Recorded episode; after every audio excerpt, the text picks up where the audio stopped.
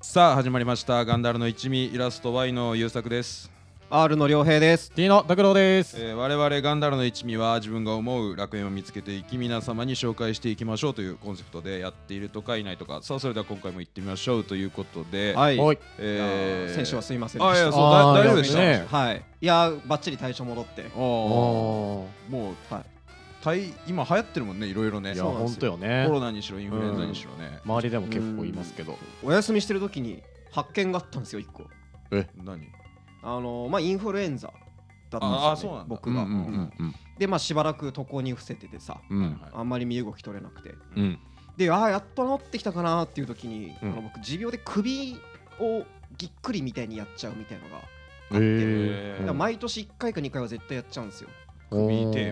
のぎっくりみたいな。でも首なんてさ、もう座ってる時ですらちょっと筋肉使ってんだから、何してても痛いのよ、だからもう寝っ転がってるしかなくて、ああなるほどね。もう仕事もろくにできないみたいな感じ、パソコンも見れない、でそれの完治にも 3,4 日ぐらいかかって、あインフルエンザプラス首も、だから結構もう1週間ちょい本当にずっと何もできませんみたいな日々が続いて、大変だった。で治った時にタバコ吸ったんですよ、久しぶりに。うめーってなるかなと思ったら、めちゃくちゃまずくてなんでそんなことなかったの今まで。わけわからん。そう、嘘だろ。俺の体が変わったのか、外れの箱とかってあんの？あるっちゃあるけどね。でも今までなかったからさ、なんか不思議だな、これ体がタバコになれれば元に戻るよな思いながら、そのまま何日か捨てたんだけど、ずっとまずいの。ずっとまずくて、で、ある日さ、ずっと使ってたライターのオイルが切れて、久々にジッポ出してきたんですよ。そういえばずっとオイルはあるけど使ってなかったみたいな。でオイルもう一回入れてジッポでつけたら、めちゃくちゃうまくて。どういうこと？分かったんですよ。ライターが僕結構古いの使ってて、もうガス欠寸前みたいなやつだから、ライターが悪いんですよあれ。なるほどね、そういうことか。それに気づいて、だからオイルライターとジッポと、あとマッチで結構タバコって味違うよねみたいなのは知ってたんだけど、言うて全部うまいじゃん、言うてちょっと違うけど、だからまずってなることなんか初めてでさ、びっくりしたね。変わんだこんなに。ダメなオイル使ってるライター、古いライターね、でこんなにくせえんだみたいな、タバコが。だから俺も久しぶりにマッチで吸うと、やっぱ一口目がやっぱマッチのリンの匂いもついててうまかったなとかもあるし、あと葉巻を吸うのにジッポを使っちゃいけない、火つけるときオイルの匂いが移っちゃうから。だから葉巻は基本ジッポで吸わない、たしなむ、なんつうの、味にこだわる人はとかあったりするから、結構そこもかかってくるらしいよ。そんな焼肉みたいなシステムなの？炭火かガスかみたいな、味変わるみたいな。いやでもマジでそうなのよ、ちょっと変わんのは知ってたけど、こんなにってびっくりして。そうなんだ。しかも1週間ぶりとかだったらだいぶ繊細になってるんじゃない？下が、鼻とかが、嗅覚とかね、味覚が。吸った後気持ち悪くてさ、横になっちゃうぐらいまずくて。いやでも本当だから、ライターとかもある程度だから、その古いのあんま使わない方がいいなと思って。まだ火つくからいいやって思って使ってたけど、あれよくねえんだ。ずっとだから徐々に劣化してきながら吸ってたから、気づかなかったけどさ、1週間間空けて質の悪い火つけてってやったらさ、もうリセットされてるからベロが。いやまずーって吐きそうになって。よかった、今話聞いてる時にっていうことで、今禁煙、要するにタバコ吸わなくなったんですよって言われたら、ガンダラの一味の喫煙者非喫煙者の割合が変わって、均衡が崩れるとこだった。いや非喫煙者の俺からしたらもう崩れてるから一人でずっと待ってるんだけど、それが俺からしたらもう崩れてるずっと。でもたまに言うけど、例えばお風呂行った時とか、うん、まあこうやって収録してる時に良平と俺でタバコ吸いに行ったりしてさ、一人で待ってんの寂しいって言うじゃん。良平と俺も喫煙所でほぼ一言も喋んないからそうなの、そう、うん、本当に事務的な話してるいや何時から収録するああじゃあ何分からあで終了みたいな感じで話すのはもうそれか拓郎の悪口よ。いやなんだいやそう聞こえてる、なんかさ奥の廊下とかですこっちの部屋に向かってくるときにダーって声聞こえてくるのすげえ寂しいんだからで着座した瞬間に静かになる絶対俺の話じゃんってやつ、ね、そう最悪だよもう。まあねということでまあ、うん、喫煙者の人はライター気をつけてくださいマジでそれはでも本当に、ね、超マジびっくりした、うんうん、何がいいんだよ。ジッポとかやっぱマッチとかが手堅いんですかね。マッチが俺は好きかな。好み分かれると思うよ。そうなるほどね。なんかジッポのオイルの香りが好きっていう人もいるし、まあ、ただやっぱ劣化したやつはもう論外だね。ダメだもんマジダメだね、うん、なるほど初めて知ったわ。勉強になりました。もう身をもってこんなマジんだっていう、もう 何年目だタバコ吸ってって感じなんだけどまだまだだな。もう 6,7 年吸ってるけど初めてですゲボ吐きそうになった、まだまだ次元のね至らないね、程遠いですね程遠いですね、うん、まあじゃあということで、今回ちょっと僕の優作のガンダラ会なんですけども、はい、ちょっと今回僕は初めてなんだけど漫画をね、俺の好きな漫画を紹介したいと思ってて、それがですね「表現物」っていう漫画なんですよ。はいはいはい、知ってます。タイトルだけヘウ、そうそうヘウゲモノって書いて表現物ってやつなんだけど、何の漫画俺全く知らない。これちょっと作者が山本義弘先生っていう人で、まずね、うん、でまあモーニングで連載してたん12年ぐらい連載したのかな、うん、で NHK でもアニメになって放送してて、そうなんだ40話ぐらいあるか、まあ、1年弱ぐらいやってたんだけど NHK へー。でまずその一番初めにその表現物っていうその言葉の意味なんだけど、はい、これ表げるっていう、まあ、動詞なんだけど、ふざけるとかおどけるとか、うん、おどけるとかそういう意味だから、うん、まあお調子者とか、うん、ふざけるやつみたいな意味なのよ、うん、でそれがまあ、主人公の古田織部っていう武将がいるんだけど、まあ、まずどういう話かっていうと、うん、ジャンルで言えば戦国時代、日本の戦国時代を描いた、うん、まあ、歴史漫画みたいな感じなんだけど、まあ、だいぶそのフィクションの部分もあればノンフィクションの部分もありますので、あ、なるほど、ね、まあ、一応歴史の史実ベースでは話は動いてるみたいな形で、まあ、織田信長、豊臣秀吉、徳川家康、知ってるでしょこれ、うん、一番面白い、そう、うん、この人たちに仕えてた人の話なの。織田信長に仕えてて、その後天下がの豊臣秀吉になるから豊臣秀吉に仕えて、はい、でその後徳川に仕えたっていう、はい、この3世代の時代をずっと生きてた人で、もう全然歴史知らないからさ、その3世代を人って生きられるのっていうところからも知らない。いやじゃあ俺らなんでいるんだよどうやって俺ら今あるんだよ、先祖何だったんだよ。いやだからさ3代変わってんじゃん、うん、あ、そういうことね。その間って一人の人が生きられる期間も、いやあいつら被ってっから全然、あ、そう被ってたあ、そういうこと、そう全然結構あそこ短いだから、戦国時代だから、まあ、常にこう騒乱の時代ですから、うん、そうそう、まあっていうので、でそれが主人公が古田織部っていう人なんだけど、でこう実際にいた人なんだけどね、あ、そうなんですね、あ、実在の人なんだ、そう、うん、でこの古田織部っていう人が、うん、一応武将というか大名でもあり、うんうんうん、でもまあそこはあんまりその結果残さなくて、茶人としてバーンって世にこうすごい偉くなった人なのよ、はいはい、茶立てる人、そう千利休的な、そうで、うん、千利休の弟子だったの。あ、そうで、千利休が死んだ後に千利休の立場になった人なの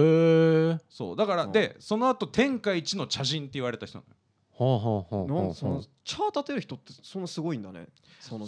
そもそもね、うん、なんて言うんだろう、武将として部のトップはだから将軍とか豊臣秀吉とかなんだけど、うん、そこの結局あいつら武士だから、うん、あんまり芸術方面のこと分かんないのよ、うん、だからそういう時に茶を立ててる人に芸術方面を全部任せるのよ。だから城作るんだけど、なんかお前の意見ちょうだいとか、お前のデザインで城作ってとか、はいはいはいはい、なるほどねとか、それこそこう偉い人、もっと天皇とか貴族とかはまあやっぱ血が違うから、武将も違う、やっぱそっちの方が立場が上だから、その人たちをお招きするときにお前が茶立てろと、あ俺じゃ立てられないからやっぱやれみたいな、それを千利休がやってって、はいはい、それの後継いだ人みたいな、ちょっとプロデューサーみたいな感じなんだね。そうまさにそう。へえ。だから芸術法、まあ、あの庭作るもそうだし、はいまあ、全部、はいはいはい、絵もこう指示出したりとか、もう全部その 人たちその人がやるみたいな。あ一応俺ちょっと今回表現物の漫画ベースで話してるけど、うん、でまあそういうのがあって、でタイトル通りこの古田織部ってやつが、まあ、漫画の主人公なんだけど表現物なんで、もうめちゃくちゃお調子者で軽薄な人間、うん、でそいつがどんどんこうなんて言うんだろう、茶器がすごい好きで1話から、うんうんうんうん、うわこの茶器かっけーとか、うんうん、この茶器おしゃれーみたいな、ただモノオタクの、うん、コレクターみたいな、うんうん、でその人が最初の序盤では千利休の背中を追っかけてどんどんこう芸術方面でこうどんどん偉くなりてみたいな、はい、で千利休が死んだ後は、まあ、その立場を継いだから、うん、もうその時代のファッションリーダーになるわけよ。古田織部がもうこれがおしゃれって言ったらみんなわかんないけど、あこれおしゃれなんだみたいな時代になるわけですよ。そうだったんだ。そうへで、まあ、この古田織部っていう人がまず面白くて、もともとこの作者の山田先生は千利休が好きで千利休を主人公にしようと思ってたんだけど、うん、千利休ってすごい厳格な人で、うんうんうん、すごいストイックな人だったから、あもうつまんねえ人なんだ、話が動かないよねみたいな、うん、そうなっちゃうから、でそれ調べてたら古田織部がすげえ面白そうだなっつって主人公にしたらしいんだよ。うんでまあめちゃくちゃこう要するに漫画の中でもあるんだけど、好き者好き者、数字の数に、うん、木をてらうの木で、うん、好き者要するにまあ、うん、趣味人みたいな好きな人、うん、そうを好き者って漫画の中で言うんだけど、そうでこれがだから好きを極めようと、うんうんまあ、趣味を極めようよみたいな多分太いテーマがあって一本の、うんうんうん、でこうそういう風に話は進んでいくと、うん、でまあこれだから古田織部最初武将の血だから武将から始まるんだけど、結局みんなさ武功を立てようとして武士として偉くなろうとするんだけど、古田織部は茶器が欲しいから稼がないといけないから、うん、大名としても偉くなんないと武功を立てないと茶器買えないよねみたいなテンションで武将をやってる人なの。あそうこれがねマジで面白い漫画で、はいはいはいはい、もう大好きなのよ俺。はいはいはい、俺これの漫画読んだせいで、うん、俺が使ってる、うん、家で使ってるコーヒードリッパー、うんコーヒードリッパー身の焼きだからね俺あんま聞いたことないよねなんかそこに行くんだコーヒーを身の焼きで身の焼きいいなと思ってコーヒードリッパーだからお茶じゃないからねコーヒーと関係してくんだねあんま聞いたことないけどまあまあまあ、うん、でねでこの漫画のまずちょっと内容のストーリーの話の前に、うん、もう一個そのいいなって思う部分があって、うん、この作者がやっぱりその芸術っていうか、うん、文化の話で進めていくから、うん、漫画の作り自体もめちゃくちゃこだわってんのよ、うん、っていうのが例えばその千利休ってわびさびをこう広めた人で、まあ、シンプルイズベストってことよ簡単に言えば、うん、とか日本のこうちょっと不完全な美とかそういうのが最高だよねみたいな言ってた人なんだけど、うん、だからその漫画の単行本あんじゃん、うん、これだいたいさ表紙があってページめくるとさタイトルがあって作者の名前のページがあって、はいはいはい、で次めくったらなんか人物紹介のページがあって、うんうん、であらすじがあってで漫画始まるみたいな感じ、うん、これ全部ないのよ。あそうなの。もう表紙ペラッとめくったらもうすぐ漫画始まるの。だからもうわびさびよもういらないよねそんな余計なもんいらないよねみたいな。あそういうそこに表すメッセージなんだとかなんていうの全部タイトルを、うん、曲の名前をもじってんのよ。ほうほうほうほう曲例えばウイスキーがお好きでしょっていう曲あんじゃん、うんうんうん、あれがワビスキーがお好きでしょってなってたりとかするのよ、はいはいはいはい、それが全部曲のタイトルをとか曲の内容をいじってたりするんだけど、それが最後単行本の裏に全部この曲をもじりましたみたいなのが書いてあったりとか、であと25巻まで出てんだけど、うん、20巻以降、うんまあ、多分単行本があんま売れなくてあんま吸ってないのよ、うんそうなの。もう完結はしてるの。完結はしてるんだけど、まあ、モーニングとかそうなんだけど後半みんな漫画買わなくなって結構漫画の価値が上がっちゃったりする。プレミアついちゃってだ表現物の最終巻3000円ぐらいするんだよ。高いなめちゃめちゃ高くてすごそうっていうなんかこう漫画の内容以外のとこも結構こう面白いなっていう風になるんだけど、確かにこのお茶好き？いや全然、うん、いやむしろちょっとトラウマありますトラウマあんのむしろだって我々はだって優作くんに連れられてお茶の飲み比べみたいなのして、そうなんか本格的なさ緑茶立てるやつね、もうそう煎茶とかさね、うん、うん、なんかねおしゃれな店みたいなとこ連れてかれたよな、そうそうそう連れてかれて、うん、これが宇治でとか、うん、これがほうじ茶でとか、うん、これ九州のね九州のとか、うん、なんも分かんないからそう、うん、なんかね あったかいお湯だよね叫んだマジでおいなんかそのちょ香りがするジャパニーズスピリット忘れんなお前らそうな何にも刺さんなかったよね、分かんないから鳥貴族行かない本当に言ったしその後、うん、マジで腹立ったわそうで良平がカルピスサワー飲んで、うん、あんまこっちの方がうまって言った時俺マジ拳握ってたからね何にもわかんないカルピスはね味あるから、そうそうあれは味ないからまあ、っていうぐらいお茶全然好きじゃない、もうそうそう俺らが変です、これは、まあ、俺と良平がいい、うん、まあほんとそういう人にこそ表現物を読んでほしいんだけど、うんまあ、表現物の内容する話すんだったら、まあ、最初織田信長の、まあ、伝令みたいな感じで使えてて、はいはいはい、でその後豊臣秀吉の時代になって豊臣秀吉のとこでもまあ使えると、うん、でどんどんこうそこであの人めっちゃおしゃれじゃねとかあの人が作る茶器とかあの人がプロデュースするものめちゃめちゃおしゃれじゃねってだんだんなってきてる途中なのよ、豊臣秀吉の時代は、うん、で千利休のでも後を追っかけてる、千利休もとんでもない人で、うんうん、でもういろいろ古田織部にお前これはおしゃれいやこれ全然なってないわとか、それもやりすぎとか、うん、めちゃくちゃこう教えられてた人で、でこう千利休で面白いエピソードがあって、うん、豊臣秀吉をお茶会に招くと、差しでやろうぜお茶をっつって、うんうん、でお茶会にこう呼ぶと、だから自分の茶室に来てくださいと言って、はいはい、で豊臣秀吉がとことこその千利休の茶室に行くんですよ、うんうんうん、ちょっとまずその庭に入るじゃん、その入り口、うん、庭の奥に茶室があるから、うん、で庭見たら夏の暑い日だったから朝顔がバーってあんのよ庭に、うんうんうんうん、だけど朝顔が満開に咲いてるはずなのに、うん、花のとこだけ全部ちょん切られてんの、で豊臣秀吉がなんか朝顔全部ちょん切られてるわって思いながら、うん、ウィースっつって茶室開けんのよ、うん、そしたら茶室開けたらそこに一輪の朝顔が飾ってあんのよ、うん、うわめっちゃ綺麗みたいな、はいはいはい、要するに普通にまあ俺の部屋でも何でもいいんだけど、うん、自分家に朝顔一輪飾ってあったら、うん、おーみたいな感じになるじゃん、うんうん、それをあえて庭で全部朝顔が本当はあるはずの朝顔を全部ちゃんと見せないことによって茶室にある一輪の朝顔が生きると。おバカにしてるな。いや、わかんねえ。そうだろお前ら。いっぱい咲いた方が綺麗。おい、ジャパニーズスピリット忘れんなよ。いっぱい咲いた方が派手でいいじゃん。ボケですか？違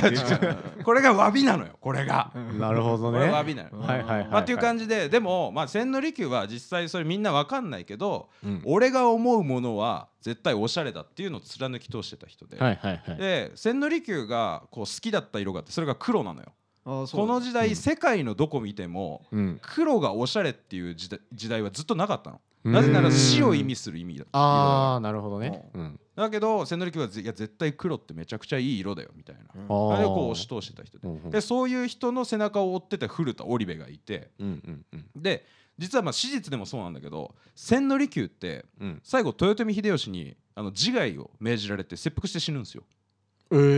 ああなんかふわっと知ってるかも、うん、そうなんだ。そうで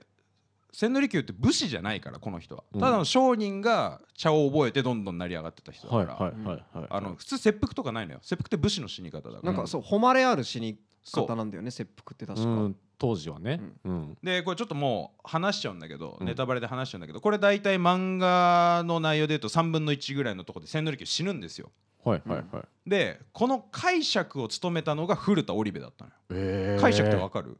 苦しまないようにね首をねやる人ね、うん、腹切った後に、うんまあ、すぐ腹切ったねもうじゃあもう死ぬ覚悟ができてちゃんと腹切ったからっつって、うんうん、もう苦しまないように首をスパッて切る人です、うん、でそれを古田織部主人公が務めると、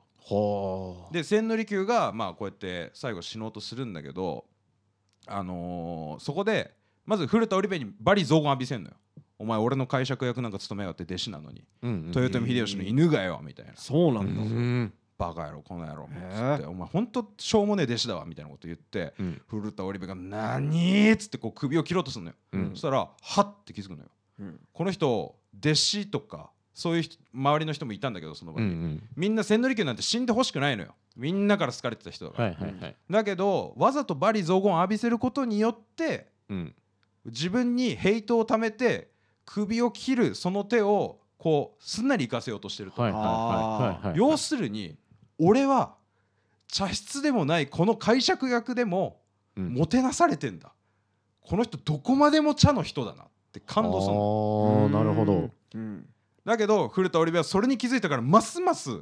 首が切りづらくなったよな。で千利休は俺は最後茶室で死にてえっつって茶室で切腹しようとするんだけど、床の間ってわかる？旅館とか行くとさ、絵画とか屏風とかが飾ってある床の間っつうんだ、わかりますよ、確か床の間って言うんだけど、そこに背を向けて茶室を見ながらこう死のうとするんだよ、でもう古田織部が全然首切んないからもう行くよっつって、えいっつってこう肘をこう腕を下げるのよ、腹に向かってこうブスってやろうとしたら、その床の間の柱に左肘がガーンぶつかんのよ、で座る位置が悪かったっつって右にずれんの、えいっつって今度また肘をこう腹の刺そうと思ったら、右の肘が柱に当たんのよ。そんな狭いの？結構狭くて、しかも千利休あの時代で180以上あった人なの。でかでかいじゃん、すごい。もうそれ鎧でもう完全に180以上あるってなってる、でかい人で、でボコンって肘ぶつかって、でしゃらくせいっていうところを壁にぶつかってるから、しゃらかべいっていうのよ。意味わかんないじゃん、でぶつかってあーもうしゃらかべいっていうのよ。で古田織部がわけわかんなくてギャラギャラギャラギャラギャラって笑うのよ。もう3コマぐらいもうよじって腹抱えて笑ってんのよ、千利休が表現者だからそうお前はそうあるべきって言って腹ぐすって刺すの自分の。なるほどね。で古田織部の駒がパッて顔出てぐしゃぐしゃに泣いてんのよ。最後まで俺がその生きるべき道のこう指標を指し示してくれると、どんだけ背中がでけえ人なんだと、で早く首切ってっつって、で古田織部が首バサッて切る、でその次ページめくると次の駒、その千利休が愛した真っ黒なのただの黒い駒、ページ半分、うわめっちゃいい、めっちゃよくない？俺は刺さってんだけど拓郎にはおーってなってんだけど、やっぱ喫煙者ってダメだねダメだよ、ベロがバグってる、やっぱ味が分かんない。いや全然いいんじゃない？まあ見てないから見てないからよく分かんないけど、一番ダメなパターンでいいんじゃないわ。で飛んでラスト、実はこの古田織部っていうのも史実上最後徳川家康に腹切れって命じられて腹切って死ぬのよ。あ、そうなの、なんでみんな腹切らされるの？なんでなのそれは。これまあ諸説あるんだけど、千利休とかも諸説あるんだけど、その茶人ってそれこそその貴族とか武将とかまあ商人とかいろんな人にお茶会を招くじゃん。でお茶会をやるから武将とかより全然いろんな人とのコミュニティネットワークがあるのよ。だから結構スパイ容疑をよくかけられる。なるほどね。しかも密室だから誰もいないから、なんかお前そこでよからぬ企てを立ててんじゃないのとか言われちゃうことがよくあるらしくて、で実際古田織部も全然その情報が残ってないからそこははっきりしてないらしいんだけど、ただまあ腹を切って死ぬと。で徳川家康もブチ切れてんのよ、お前早く死ねよみたいな。で解釈役はもう徳川家康も俺が直々に殺してやるわみたいな。で古田織部もうめちゃくちゃおじいちゃん、60、70ぐらいだった。でもすっごいおじいちゃんで、いやでもひょうきん者、死にたくねえみたいな感じなんだけど、でも最後ちょっとカッコつけて、面白いと思う気持ちがなければ人は人たらしめぬと。要するにただ飯食って寝てるだけじゃそんな人形と一緒ですよと、やっぱ何か面白い何か好きがないとやっぱ人じゃないですよっつって、徳川家康ぶち切れてるからいいから早く死ねよみたいななんかやだな、なんかもう早くいいから死ねよみたいなだってもうスパイだと思ってるからね、超悪いやつだと思ってる。でその古田織部がこう最後死ぬ時にまあもう織田信長にも仕えて豊臣秀吉も仕えて、うん、でお茶会やつからいろんな人ともこう、うん、関わりがあって、うんうん、でだから回想で出てくるのよバーってあーで今、うん、そちらに行って、うんまあ、あの世でお茶を立てに行きますからちょっと待っててくださいよって言うんですよ、はいはいうん、でこう腹切ろうと思ったらその回想の中で最後千利休がポンって出てくるのよおでその頭の中で千利休がポンって出てきたら、うん、また古田織部の顔をボコーン殴るのよ180ある人だったからめちゃくちゃパンチ強い強いんだなで顔ぐちゃーなって歯めきーなって、うん、いてーっつって、うん、なんだーっつってびっくりしたら千利休が何も言わず、まあ、回想というか頭の中だから、うんうんうん、ただこっちを睨んでんのよ、うん、またもや、うん、もう顔でお前そうじゃねえだろだからっつってあってこうハッとさせられて、はいはい、古田織部が表現者として最後腹を切るんですよはい、これは漫画を見てくださいこれはまあどう切ったかはなるほどね、はいはい、表現物これもラストクライマックスだから主人公が死ぬとか、うん、これがどうやって人をこう表現物としてどういう風に死んでったかっていうのをこれもめちゃくちゃ熱い死に方なんですよねいやまあそのねマインドはすごいいいなと思うわ聞いてて、うん、なんかおもろいもんないとさというか、うん、っていう茶道でも茶道織部流っていう言葉があるぐらい、うん、もうその、はいはいはいはい古田織部のそのなんていうの価値観というのはもうずっと残ってて茶器とかでも織部焼きって言葉があるぐらい、うん、古田織部が新しく作ったその茶器のそのなんていう流派みたいなのがあってそういうのとかもあって結構意外に日本のその文化に結構根付いてる価値観を一つ作り出した人ではあるっていう。なるほどね。あんま有名な人じゃないじゃん。まあ、うん、あんま聞いたことなかったもんだって。だけど信長秀吉家康に仕えてたからその激動の時代をずっと生きてた人だから、ねうん、漫画自体もめちゃくちゃ面白いのよだから、はいはいはい、戦国時代をずっとやってるから、ねうん、でその中でこう芸術方面の話をしていくみたいなまあこれ日本の話なんだけど、うん、なるほどねこれが俺すごい好きで、まあ確かにおもろそう、うんうん、で今回ちょっとちょっと2人には宿題で持ってきてもらったんだけど、はいはいはい、古田織部さっき言ったように結構感覚派の人で、うん、なんかいいなみたいなのがあって、うん、でこれちょっといろいろ調べたんだけど、うん、西洋とかって言葉にならないものは存在しないっていう価値観が強めらしいのよ、うんうん、全くそれが100ってわけじゃないけど、うん、だからめちゃくちゃ分かりやすく言えば西洋っておっぱいお尻ボンエロみたいな感じなのよ。あ、そうだったの。めっちゃバカじゃん。それであんな格好めっちゃバカじゃん。多分てか俺の感覚では。だけどやっぱ俺らジャパニーズスピリットは、うん、湯上がりの女の子のうなじ見てエローってなるじゃん。はいはいはいはい。うん、そのなんていうの目の前にあるものだけじゃなくて、うんうん、その奥にある意味まで感じ取って、うんこういいな。って思うっていうものを日本人はよく言う言葉では遺伝子に刻み込まれてるって言われるんだよ。わびさびとか、はいはいはいはい、それはあまり西洋ではない。だから最近そういう日本のそういうね価値観みたいなのがあんまないじゃん、まあ、っていうか東洋の思想みたいなのがあんまり向こうの人たちはまだ馴染んでないから、うん、でもだんだんバレ始めてるから最近盆栽、うん、めちゃくちゃパクられてるんだってそうなんだ。盆栽めっちゃ庭とかに飾ってあるじゃん、うん、あれをめちゃくちゃパクられて、うん、めちゃめちゃ海外に流出させられてんだって、うん、わかんだねそんな盆栽の良さとか、ね、良さって俺もわかんないもん盆栽の良さ、うん、まあでもやっぱ金持ちとかがね多分、うん、なんかいいなっていうので多分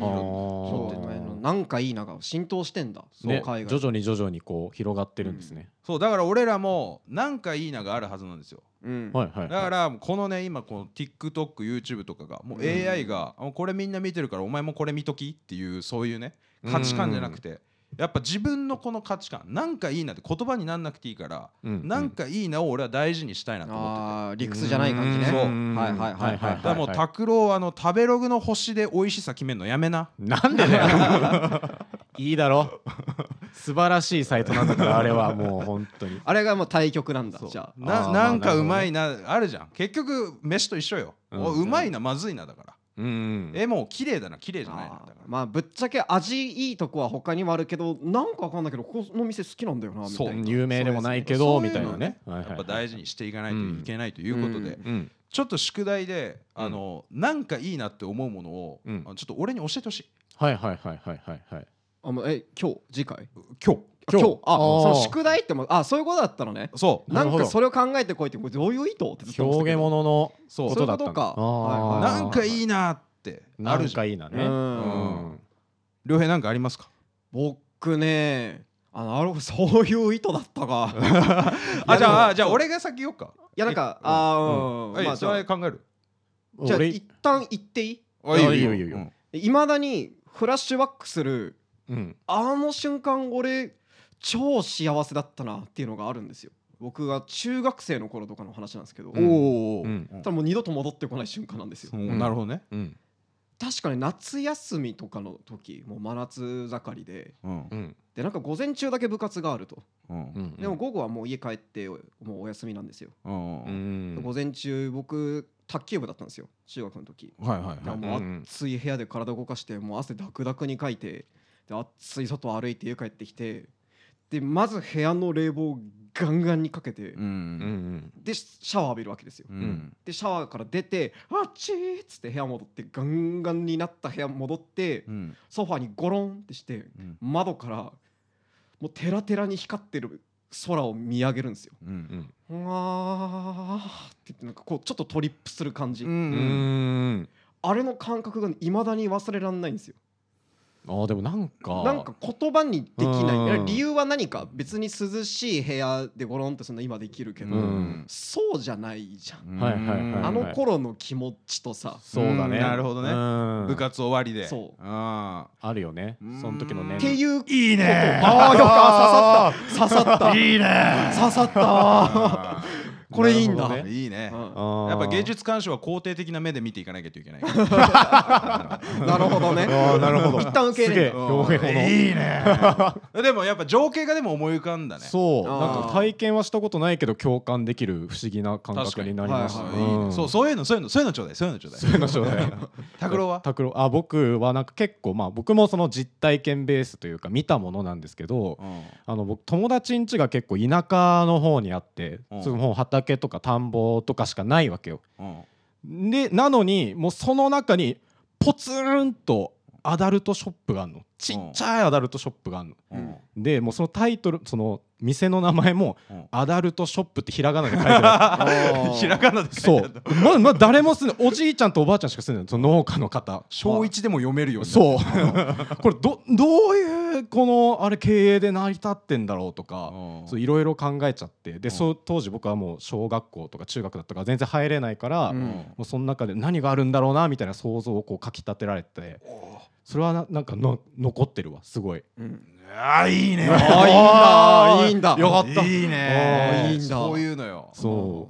ういいね。なんかそれもいいね。田舎の田んぼの中にあるポツンとあるアダルトショップ。そうポツンと一軒家じゃなくてそうポツンとエロショップあるよね。なんでこれどうやって成り立ってんだみたいな謎の。僕通ってた小学校の隣にもアダルトショップがあって、それ学校なんでここにどう成り立つ。そう結構あるんだよな意外と意味わかんないとこ立ってるよね地方とか。ちょっと俺もこの前一個あって、ちょっと二郎系ラーメンに初めてっていうか初めてのお店に行ったんですよ、こう初来店のお店に、で二郎系のお店行って一人で行って、でこう座って、でこう楽しみだなってこうやって待ってて、でも平日の午後3時ぐらいだったから結構空いてて、で右パッて見たら 2,3 席空いて女の人が一人で来てたのよ、若い女性が、そこでもうラーメンもぐもぐ食ってんのよ、でその自分の机の上に携帯を置いてんのよ、で携帯置いてて、それで横にして見てんだけど何見てんのかなと思ってこう目凝らしたら、アニメ系を見てたの、もう俺アルカイックスマイルよいいねっつってでももうその中でも俺頭の中も井の頭五郎よもう軽音あれこれあれいいねっていうやつ。これお前らもっと肯定的な目で見ろ。いいねーいいよジャパニーズスピリットだよお前らアニメ軽音ね。いやでも俺もあったわ。俺よく楽器屋行くからさ、うん、そのバンドスコアみたいなの見に行くんだけど、うん、その今ボッチザロックが人気だからボッチザロックの楽譜いっぱいあるわけ、うん、でボッチザロックコーナーっていうところにもう一冊も薄いシワシワのふわふわタイムのバンドスコア一冊だけあって、あそうあの時の思い出の残りが、うん、パッて見たらもう埃まみれのゆいちゃんたちがもう 100% の笑顔でこっちを向いてるわけよ。確かにそれはなんかエモかったわ。お店系で言うんだったら、うん、TSUTAYA とか行ってこう、うん、なんか作品探してこう見てんじゃん、うん、その時にDVD のこう4巻以降がもう全部借りられてるみたいな。あ分かる。この 1,2,3 巻をとりあえず DVD 借りて、うん、で見て、うん、めっちゃ面白いじゃんこいつハマってんなで4巻から一気に買って、ね、見たくなっちゃった全部。あこいつ今夢中で見てんだろうなっていうね、なんかこれなんかいいな。もう様子見3巻をクリアしちゃったからもう4から10とても借りちゃって止まんなくなっちゃう。あもうこれ全部借りたやつだおもろいから俺あれいいなあ。でもそれはわかるわ。まあね、人のこう気持ちが透けて見えるよ。そうだからそれね、まああれがまあ風流ですよね。言っ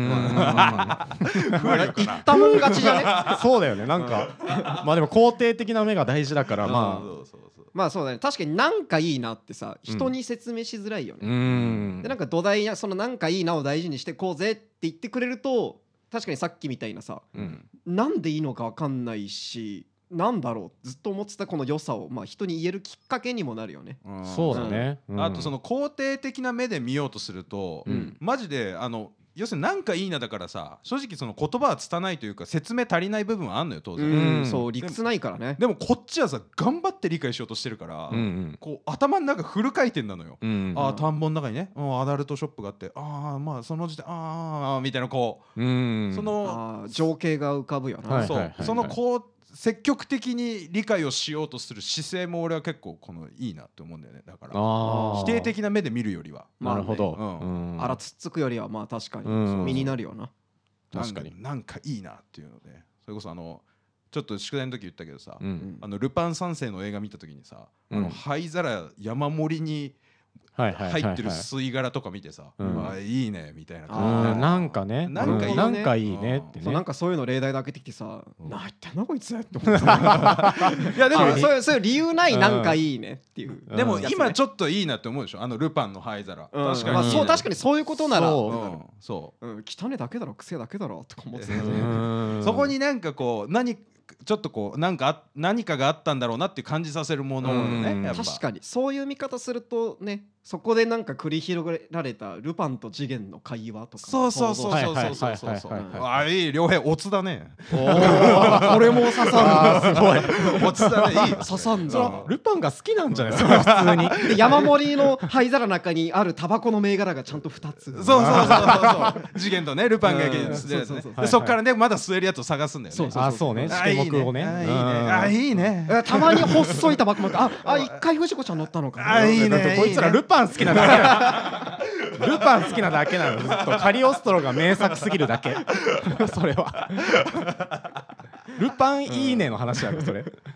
だからこのなんかいいなとか、うん、積極的に肯定的な目で見るんであればこのガンダーラの一味という作品も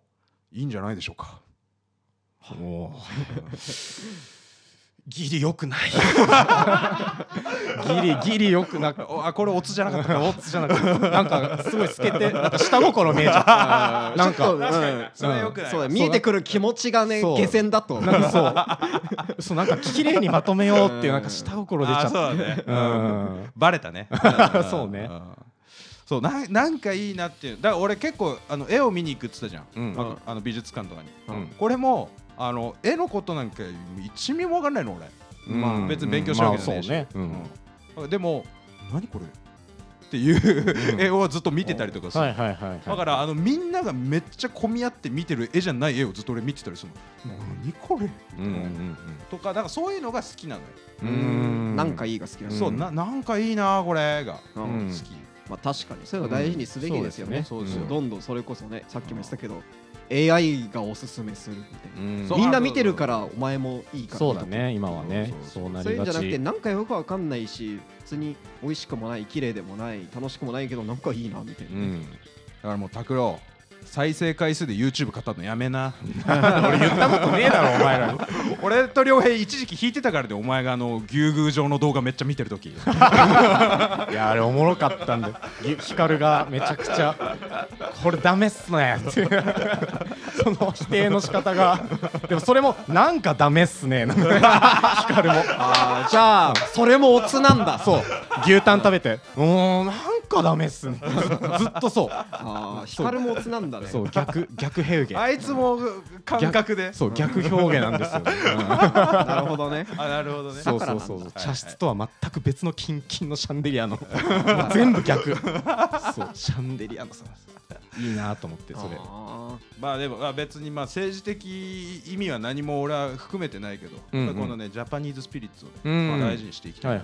ということです。なるほどね、わびさび、うんうん、ちょっと喋りすぎた疲れたまあ言ってることは分かった、はいうん、なるほど。じゃあまあおつカレーということで、それではまた良くないな台無しだ